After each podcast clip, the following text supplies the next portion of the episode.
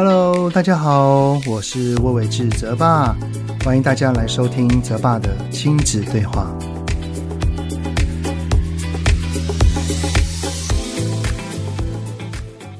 Hello， 你们好，欢迎收听泽爸的亲子对话，我是亲职教育讲师魏伟志泽爸。上个礼拜呢，我们全家的心其实都有一点忐忑不安啊，因为呢6月9号这一天呢，就是我儿子会考的成绩公布的一天。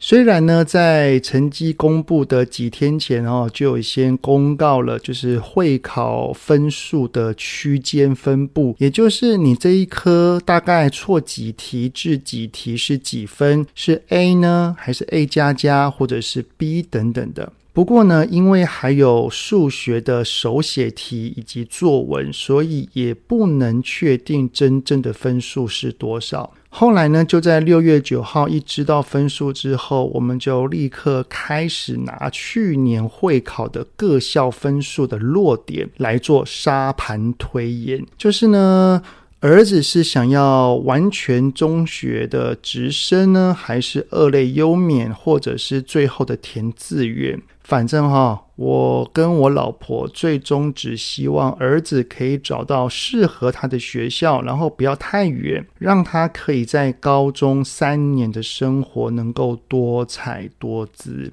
我始终都认为在既有的体制之下，读书固然是要顾到的，不过呢，生活不是只有读书啊，我也希望他可以去玩玩社团，同时间也能够多方尝试去探索自己，找到未来的方向。而且啊，儿子在6月14号之后他就不用去学校了，等于是有高达2个半月的暑假。我是有跟他讲说，你可以去想一想，除了跟同学有约去打球之外呢，有没有其他的事情是你愿意高度投入的，就趁这个空档比较没有一些什么功课啊等等的，可以去做一些自己想做的事情。另外呢，我也是希望他可以重新把课外的文字书拿起来看一下啦。为什么会说是重新呢？因为我儿子在国9这一年他耗费了大量的精力在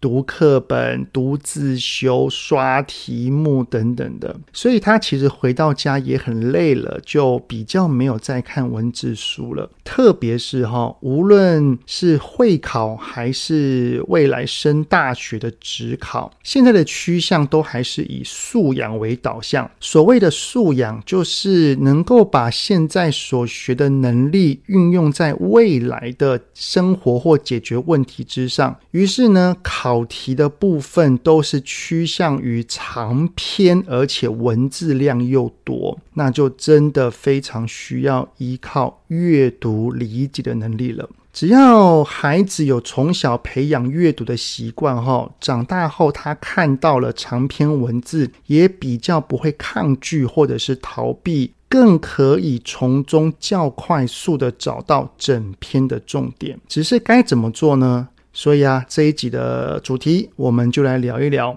我们要如何培养孩子的阅读理解能力呢？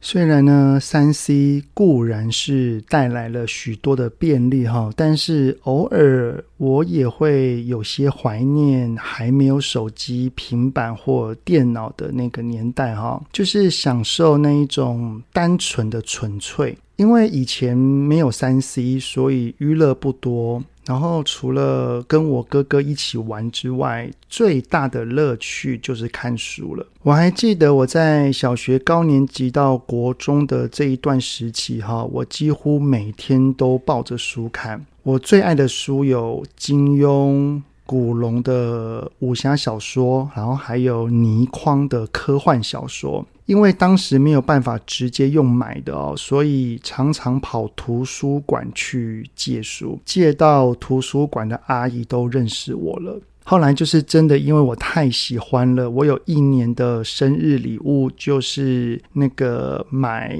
笑傲江湖的那种袖珍版来当做我的生日礼物。然后之后等我自己长大了哦，我开始赚钱了，然后还会特地的去把几个经典的全部都买回来珍藏，因为里面的故事有太多太满的回忆，特别是金庸小说哦，到现在依然是经典中的经典。虽然现在考会考的文言文比例哦，是比以往的有比较低一些，但是文言文依然还是会出现在课本跟考试的题目之中，所以呢，想要学习文言文最好的入门书真的就是金庸了。那你们呢？你们在学生时代的时候有没有超级喜欢哪一些书呢？有的话也可以跟我分享一下哦。而且啊，在那些纯文字书的纸本里面，虽然里面没有图，但是有没有发现到，就是当我们在边阅读文字的描述时，我们脑海中的世界会自动浮现出许多无远弗届的画面。这个画面哦，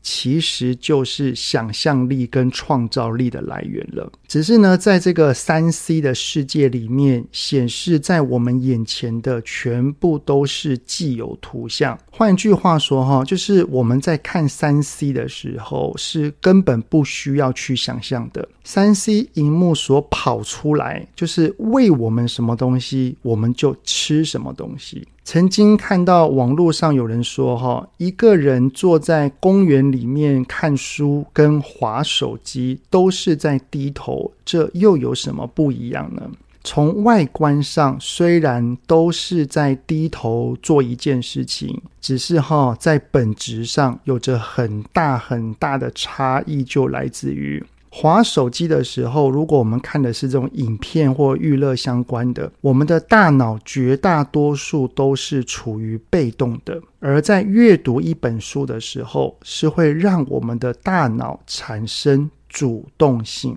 先前呢，我在亲子天下访问思辨世代我启动的作者就是蔡奇华老师的时候，奇华老师就有说到说，一个人要能够拥有思考跟思辨的能力，就需要具备好奇心，而好奇心的来源就是我们的大脑要拥有想象力跟创造力。当我们的大脑是有主动性，是活跃的，相信这就是迈入阅读理解的第一步。所以想要培养孩子的阅读理解能力，最基本的就是要约束孩子看 3C 的时间。关于 3C 的主题其实前面已经有好多集有讨论过了，这一集不是主要要讲这些的。那有哪一些讨论过了呢？像是第49集的数位世代的教养难题，从0到18岁的 3C 管教心法，还有第60集的孩子沉迷于 3C， 家长该如何引导呢？以及第110集的如何有效管理孩子 3C， 避免亲子冲突。这一些集数有兴趣的都欢迎可以往前面聆听。那我在这边想要跟你们分享的就是 3C 它真的不是毒蛇猛兽，不过它的确也是有一些潜藏的危险，特别是不要让孩子把 3C 成为逃避现实生活的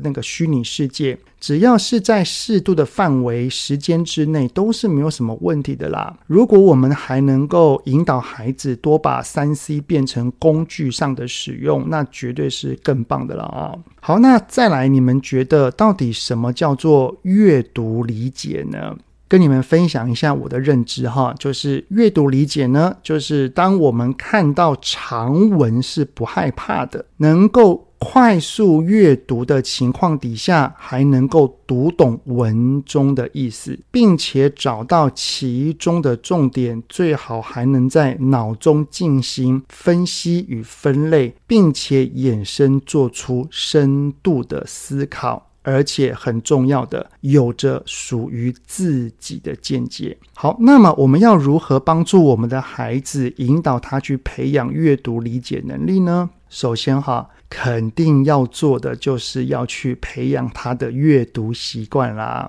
因为孩子的专注能力是从一开始的短短几分钟，透过日常的练习才逐渐缓缓增加的。所以从孩子1岁的时候，其实就已经可以先透过翻翻书、摸摸书，有声音的那种有声书，能够让孩子习惯去翻阅的感觉。然后呢，再随着孩子的年纪以及他专注能力的提升，我们就可以找寻适合孩子的书籍，从短短的小篇故事到那个比较有完整故事性的绘本，然后呢，把绘本放在孩子随手可拿 的地方，每天都有固定时间来做亲子共读。不过这个亲子共读的重点不是一定要读完某一本书而是要透过这样的亲子相处，彼此之间有着很快乐的正向氛围，然后让我们的孩子进而喜欢阅读这件事。我记得黄聪宁医师他有说过一句话，他说，如果有一种投资是稳赚不赔的，那绝对就是亲子共读啦。我从我自己的孩子身上我也非常的认同这一句话。当孩子因为识字的能力越来越强，然后读懂的字呢也越来越多的时候，此时的爸爸妈妈算是有一半的功成身退了，因为我们已经不用一个字一个字的念给他听，依然可以陪伴他，但是我们可以慢慢的让他自己读了。不过我们要注意的地方就是光让孩子自己阅读，不代表能够提升他的阅读理解能力因为有一些孩子可能就只有单纯读而已，我们还必须要去从读的这件事情去做一些额外的延伸。再来呢，就是当孩子可以自己读了之后我们就可以观察他的阅读能力，然后逐步增加他的阅读难度。毕竟初期的绘本内容在结构上是简单的，当发现绘本已经无法满足我们的孩子时候，就可以从绘本慢慢的进入到桥梁书或者是文字书了。绝对不是说什么桥梁书一定要6岁7岁才可以看，没有，其实是看每个孩子的能力那我们为什么要进阶到这一步呢？因为纯文字的架构能够让孩子在阅读时，在他的大脑里面进行着这些故事上面的排序、理解、逻辑、推敲、组织跟想象，而这一些都能帮助我们孩子大脑的活化。此时有一些孩子有可能会大跃进，就像是我女儿，她5岁的时候就已经开始在看有注音有部分图画的桥梁书，然后她在小2升小3的时候就已经开始在看纯文字书，也就是已经没有图画的书了。而当时她最喜欢看的就是波西杰克森跟哈利波特了。不过也有孩子他是要慢慢一步一步循序渐进的，所以爸爸妈妈不用急躁，我们就依照孩子的步调来慢慢走就可以了。而通常当我们的孩子是有能力去阅读小说的时候，通常那一些具备奇幻类的、有吸引力的故事情节的，我觉得都是一些很棒的起点除了刚刚我所讲的哈利波特跟波西杰克森之外，我也推荐我们台湾作家所写的修炼跟仙灵传奇，都很适合我们的孩子再来就是当我们的孩子已经可以看桥梁书或者是纯文字书的时候，我们就可以跟孩子一起来聊聊书了。这个所谓的聊书不是知识化的叫他来报告说，来，你刚刚读了什么跟爸爸说，而是我们像聊天一般。以波西杰克森为例好了，当孩子看完他的那个波西杰克森说好好看我们就可以问他说，是哦，你觉得很好看哦，那你可以跟爸爸说这个的大概的剧情是什么吗？那你觉得波西·杰克森好看的地方在哪里呢？是什么原因让你很喜欢波西这个角色呢？这个故事的情节里面有哪一些地方是吸引到你的呢？如果你是波西，遇到这样的事情，你可能会做什么样的事情跟波西是不一样的呢？等等的哈，这样提问的概念就很像是我们在读书的时候，如果只有坐在下面然后听老师讲，我们好像有听懂，但是不一定是真的有会的。当我们能够在吸收完之后，如同老师一般的去教别人，那如果我们教的时候真的能够讲出头头是道的原因跟逻辑，往往就代表我们是真的懂了，也就是我们能把别人教会，我们就是懂了。所以透过像刚刚像聊天一般的提问，是能够帮助孩子从他以阅读的内容里面进一步去思考统整，最后做出表达。如果他能够讲得很完整，而且言之有物，并且能够具备自己的感想、心得、想法，就表示他阅读的书已经内化了。其实像现在 ChatGPT 这么的盛行，能够具备独立思考能力的人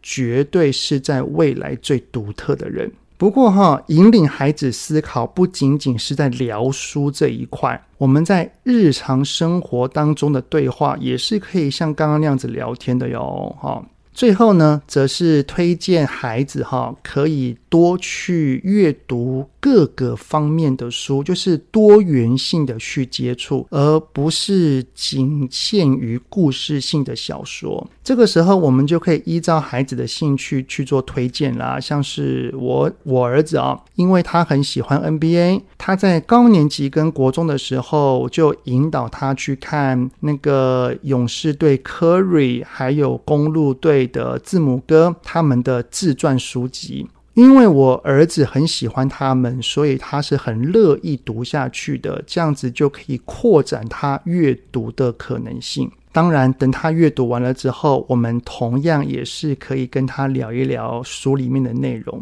如果呢，我们有做到上述的动作，我相信我们的孩子他多多少少都是具备基本的阅读理解能力的哦。最后呢，想要跟你们分享一个活动的消息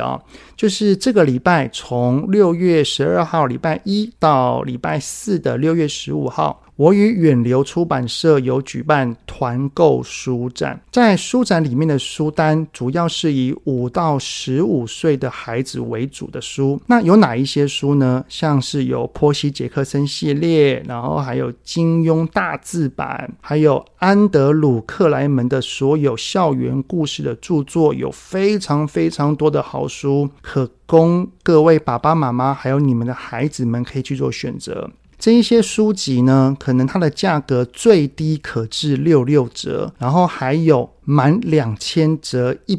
以及满3000折150的满额礼。有兴趣的听友们呢，都欢迎在我的脸书上，还有在本集的资讯栏里面去做那个参考，因为都会有详细的介绍哦。希望我们的孩子都能够成为一个习惯阅读、喜欢阅读，成为一个富有好奇心，然后在阅读上是拥有高度理解能力的人哦。好的，那这一集的内容就先到这边啦，很谢谢你们的聆听。有任何想听的内容，都欢迎在 Apple Podcast 底下先5星按个赞，然后再留言告诉我哦。泽爸的亲子对话，我们下次再见咯，拜拜。